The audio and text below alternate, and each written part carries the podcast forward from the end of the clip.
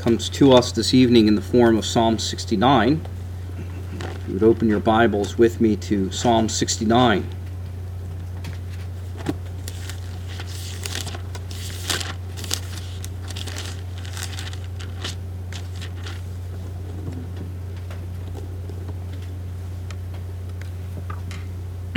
Let us give our attention now to the reading of God's holy, uh, inspired, and inerrant word.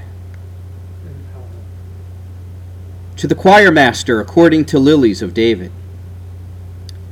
Save us, O God, for the waters have come up to my neck. I sink in deep mire where there is no foothold. I have come into deep waters, and the flood sweeps over me. I am weary with my crying out, my throat is parched, my ears, my eyes grow dim with waiting for God. More in number than the hairs of my head are those who hate me without cause. Mightier are those who would destroy me, those who attack me with lies. What I did not steal, must I now restore? O oh God, you know my folly. The wrongs I have done are not hidden from you. Let not those who hope in you be put to shame through me. O Lord God of hosts, let not those who seek you be brought to dishonor through me, O God of Israel. For it is for your sake that I have borne reproach, that dishonor has covered my face. I have become a stranger to my brothers, an alien to my mother's sons.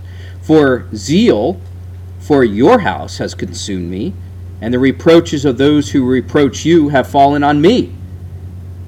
When I wept and humbled my soul with fasting, it became my reproach.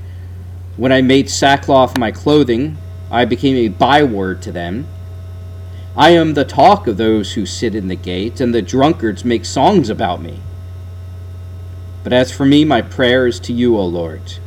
At an acceptable time, O God, in the abundance of your steadfast love, answer me in your saving faithfulness. Deliver me from sinking in the mire.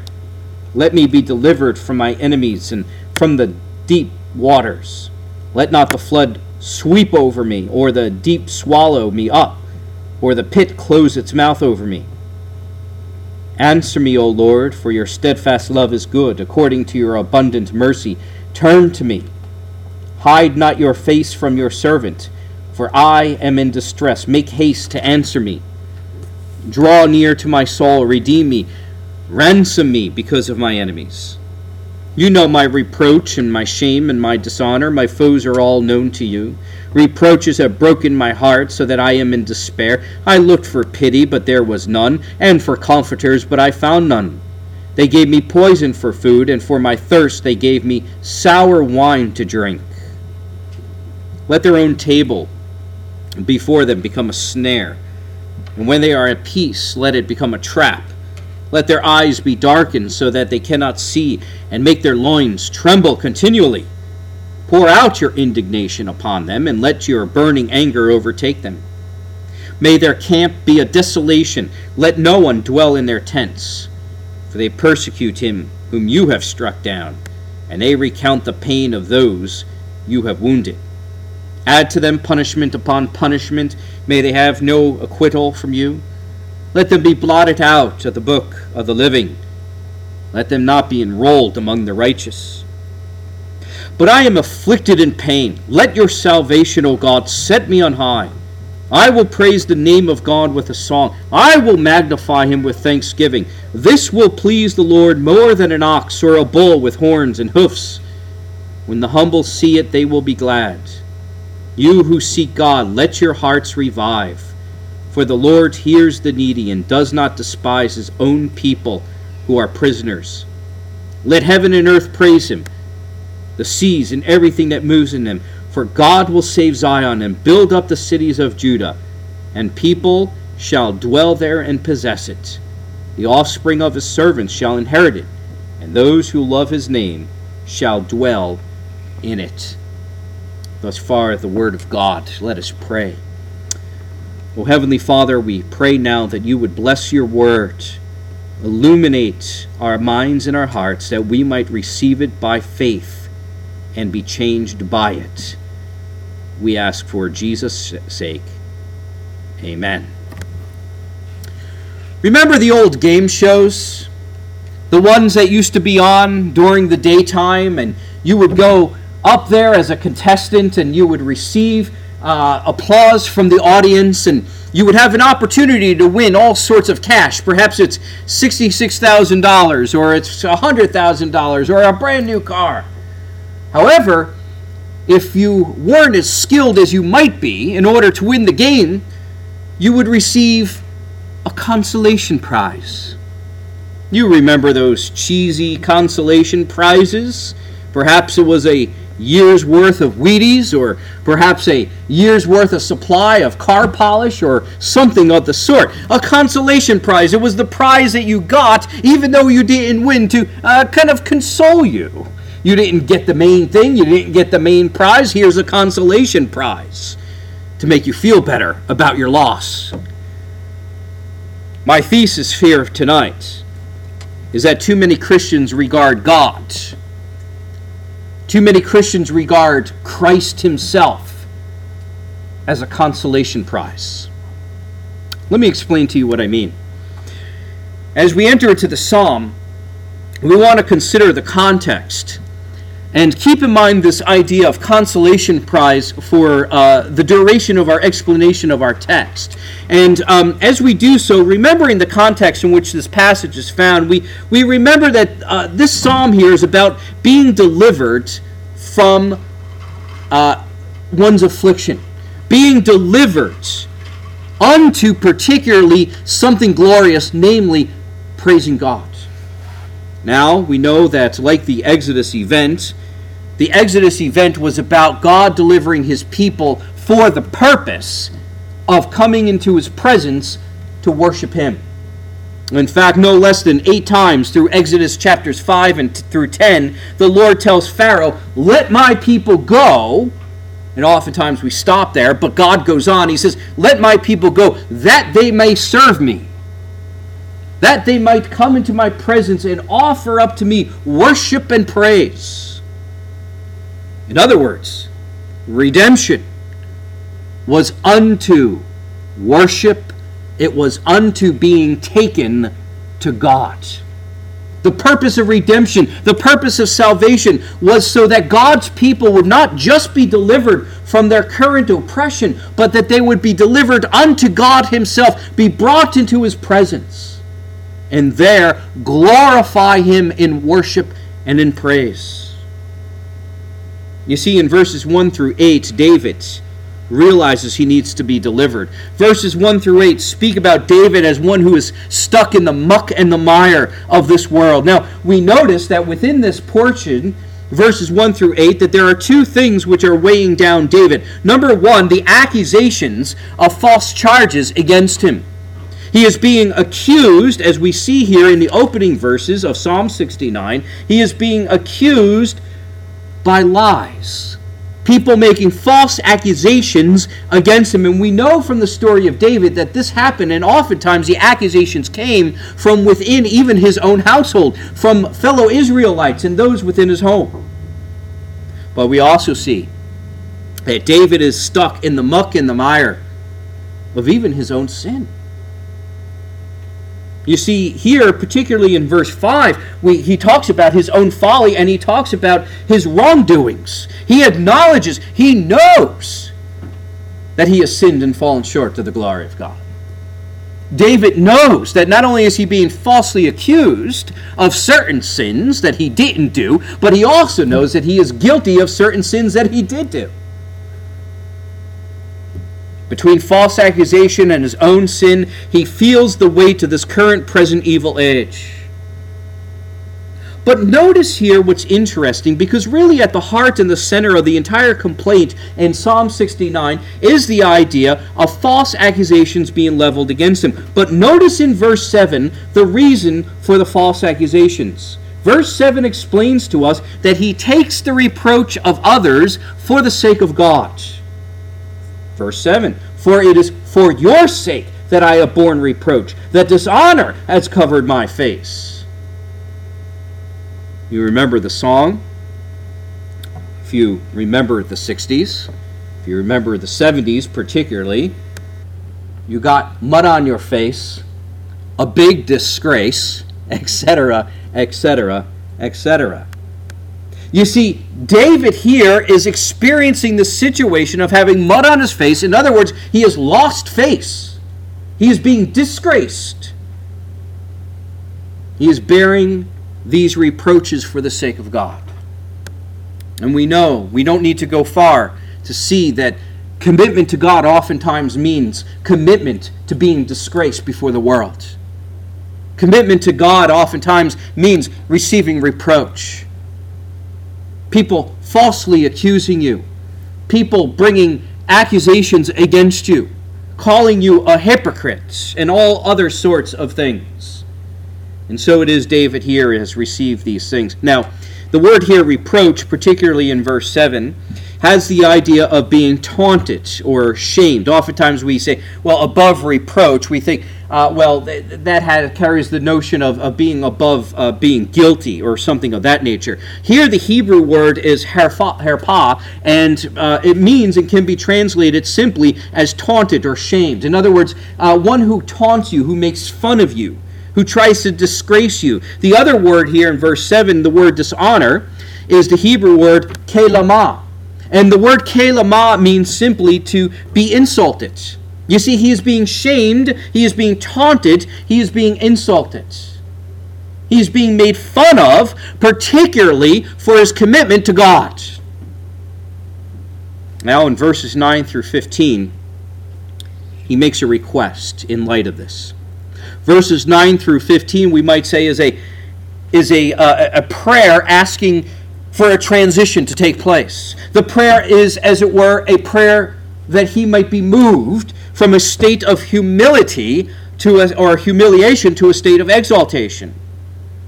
You see, David here is made low for the sake of God's house, his zeal for the house of God. You remember, David here had the zeal to begin building the house of God. He wanted a place that the ark can go, and you'll remember that he wanted to build the temple. But God said, No, no, no, no. You won't build the temple, your son will build the temple. And yet he still has a zeal for the things of God. And for this zeal, he is being mocked and persecuted. But this low estate that has come because of his faithfulness to God is not in a state that he wishes to remain in. Do we blame him? It's not pleasant, is it, to be mocked? It's not pleasant to be persecuted.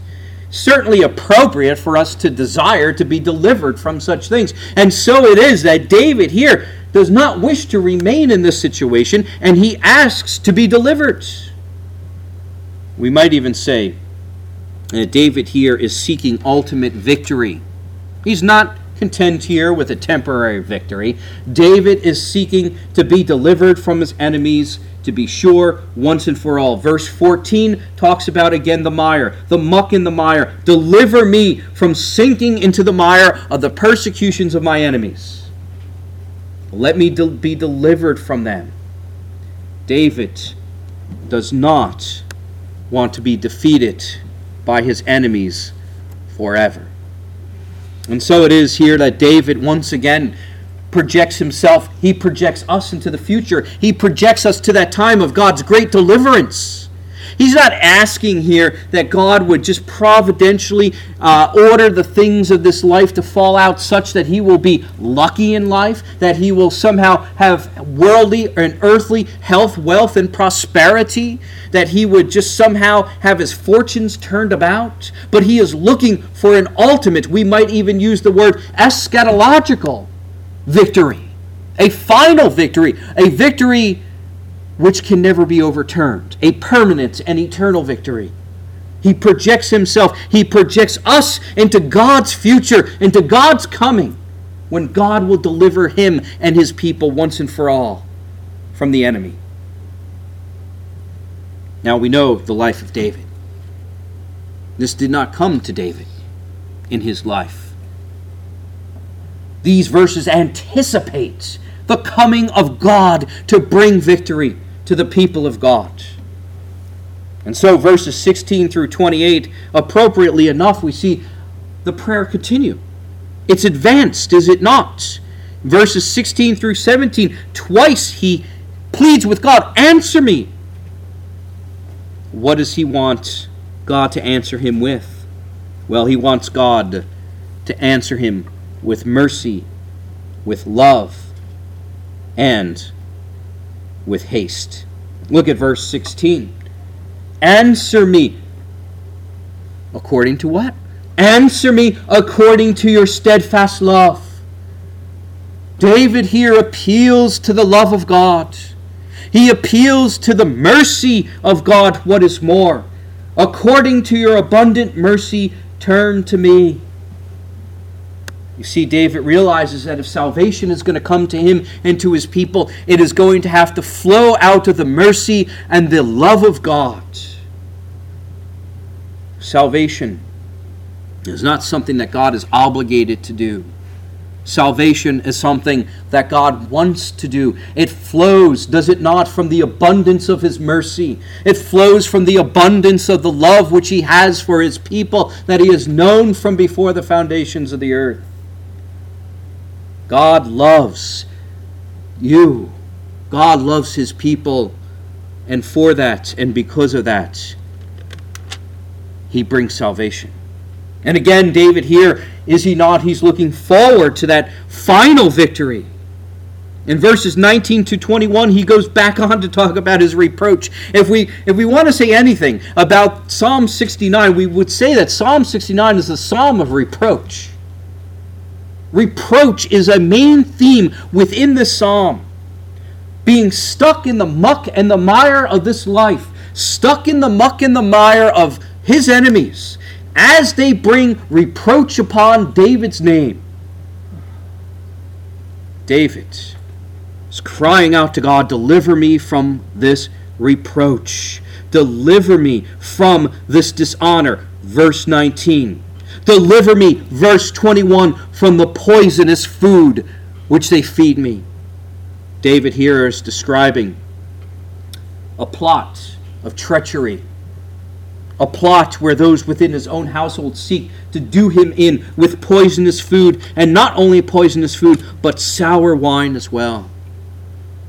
David in the midst of his hunger, David in the midst of his thirst, as he cries out to God in thirsting, in hunger, he receives from his enemies poisonous food. He receives from his enemies wine that is sour like vinegar. Can you imagine suffering? Can you imagine thirsting to death and seeking sustenance? Your mouth parched as if you were wandering through a desert. And somebody offers you a drink, and you get your hopes up thinking of your thirst being quenched, and you drink and you partake, only to find out that what you are drinking and partaking of is vinegar. What a cruel way of treating a person. But verses 22 to 28 describe the type of deliverance that David desires from God. And we notice here in verses 22 to 28 uh, what I have called before the boomerang effect. What David here is asking God to do is to perform the boomerang effect upon his enemies. That the very tools, the very things, the very table that holds the poison, that holds the vinegar, would be turned on his enemies that his enemies might be the recipients of their own treachery, that they would fall into their own pits. And once again, what David here is desiring is eternal deliverance, an eternal judgment by God by which he is separated out from among the unrighteous and the wicked.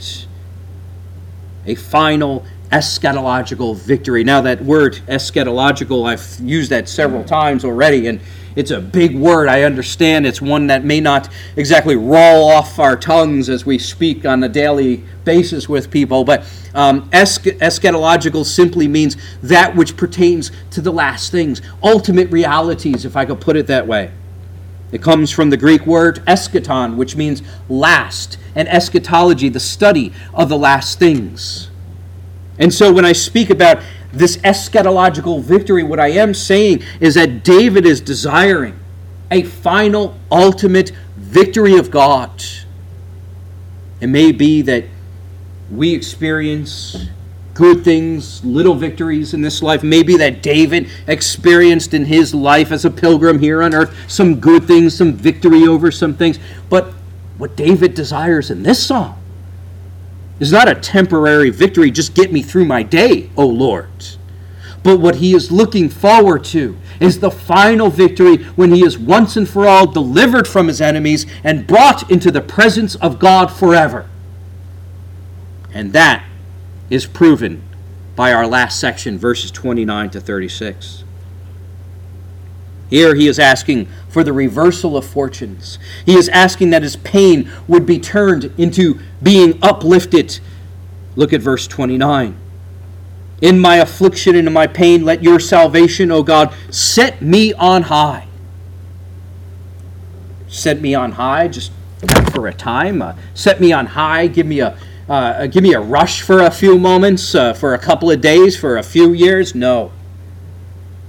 What David here is desiring is an eternal and everlasting inheritance. Verses 35 and 36. For God will save Zion, build up the cities of Judah. The people shall dwell there and possess it. Verse 36. The offspring shall inherit it. Those who love his name shall dwell in it. David, if I could put it this way, desires to dwell in the house of the Lord forever. And nothing less than eternal, everlasting, eschatological presence with God will do for David. Nothing less. He seeks the face of God. Look at verse 32. When the humble see it, they will be glad. You who seek God, let your hearts revive. David is speaking about here seekers of God those who would want to see God, those who would want to behold the glory of God, those who would want to be in His presence forever, those who would want to dwell in the house of the Lord with the Lord for all of eternity. The eschatological victory towards which the psalmist looks, we know, is found and it is fulfilled by exclusively Jesus Christ.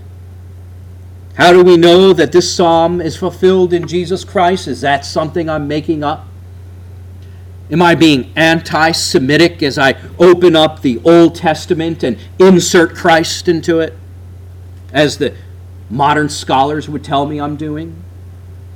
As we open up the Psalms and we there behold the fulfillment of these Psalms in and through the person and the work of Jesus Christ, are we performing eisegesis, imaginative interpretation, by finding Christ in the pages of these Psalms?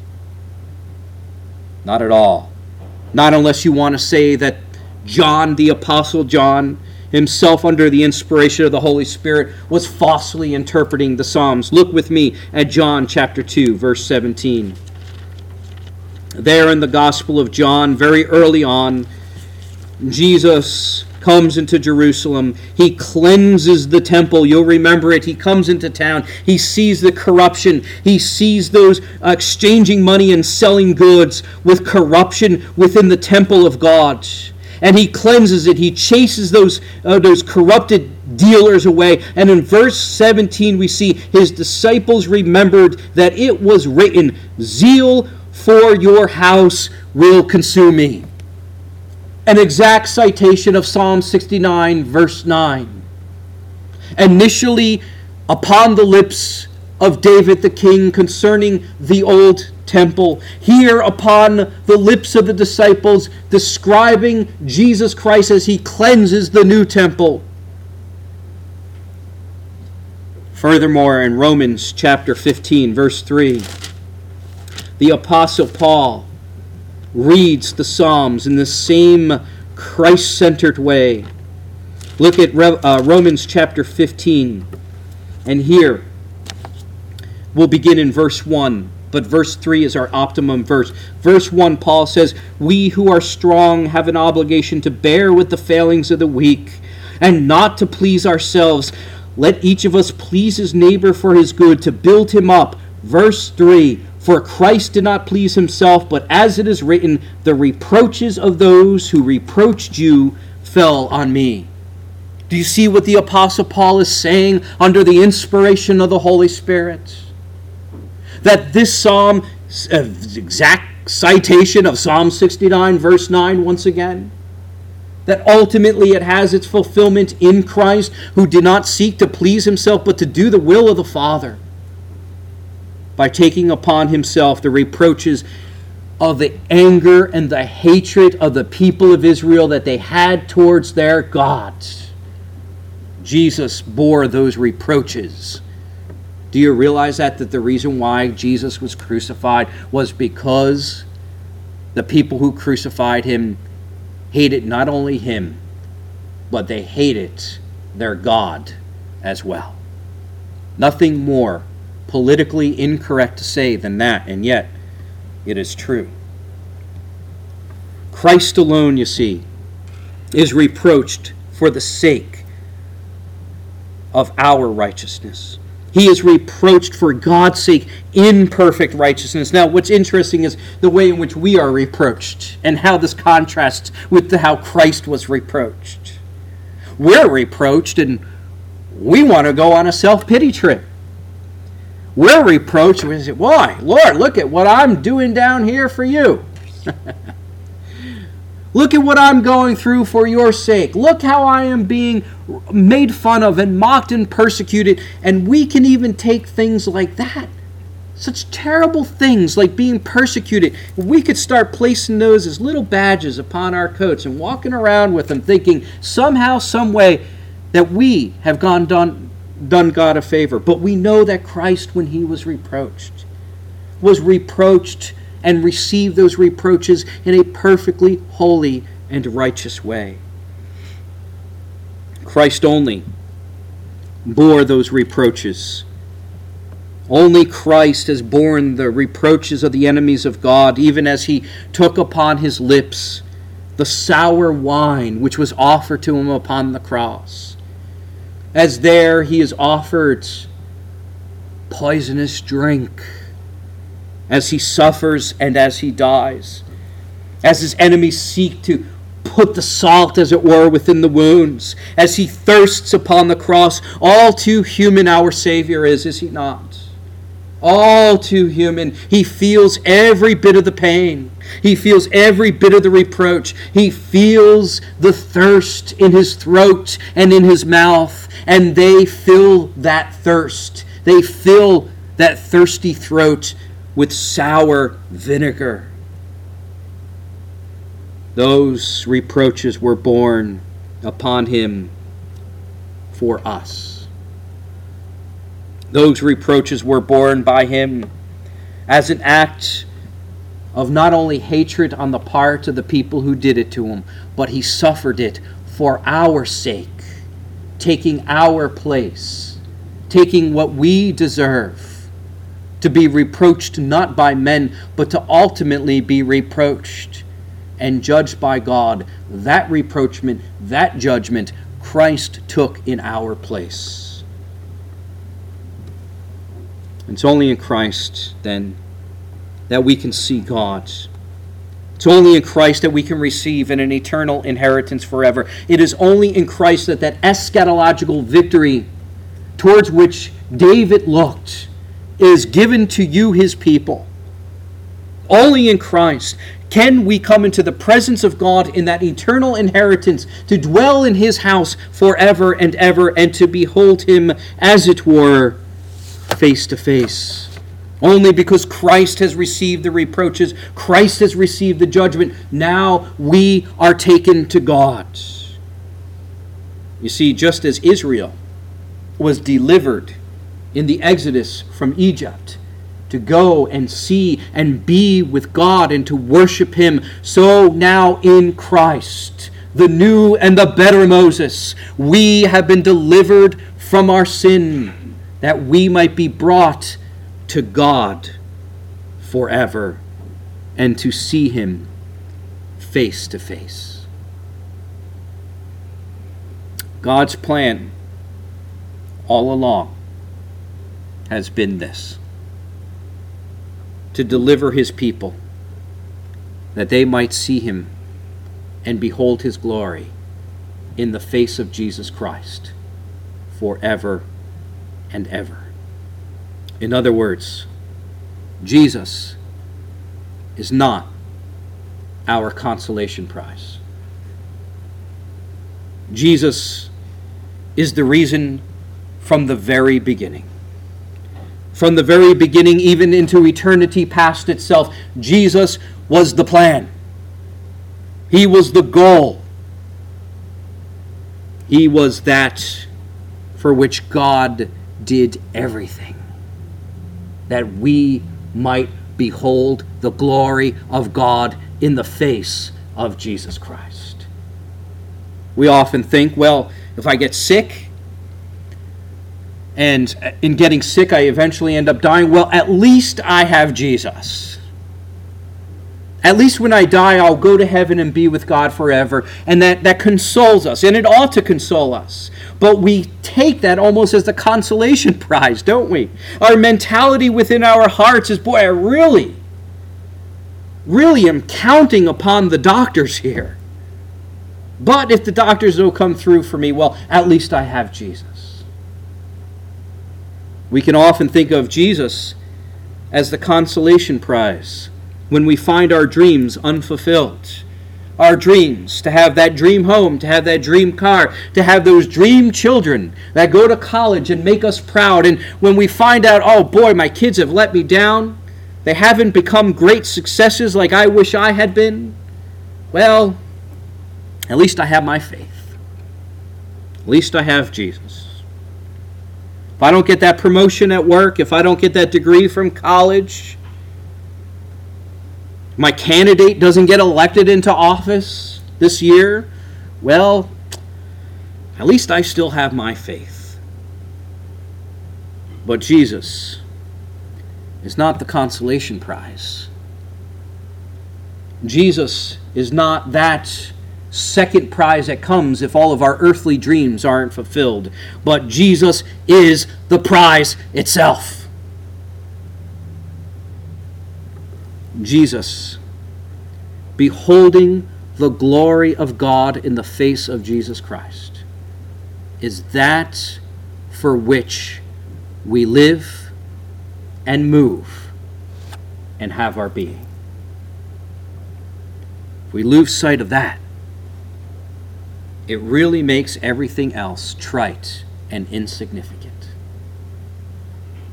Everything else in our lives can only be enjoyed, it only can be appreciated as that which stands in the shadow of the main thing, which is the radiance, the brilliance, and the glory of God shining upon us in and through the face of Jesus Christ. If we lose Him, we lose it all. We lose Him, we have nothing else. If He is regarded as the consolation prize, then that which we regard as the main prize becomes to us an idol, and it will undo us. But if Christ is the center, if Christ is the prize. If we realize that it is Him for whom we have been created, it is Him for whom we have been redeemed, it is Him for whom we have been saved, so that we might glorify in Him and worship Him forever, then everything else means nothing. Jesus is the prize. He is the goal. He is our all in all. Amen. Let's pray. Father, we pray now that you would orient us, reorient us, recalibrate us perhaps, so that our hearts and our minds Our attention is focused squarely upon Jesus Christ, that we might truly look forward to that day when we will behold you face to face. Even as we behold you now by faith, yet through a mirror dimly, how we cannot wait to see you without that mirror, but to behold your glory as we worship Jesus forever. O Father, help us now to that end, we ask, for Jesus' sake. Amen.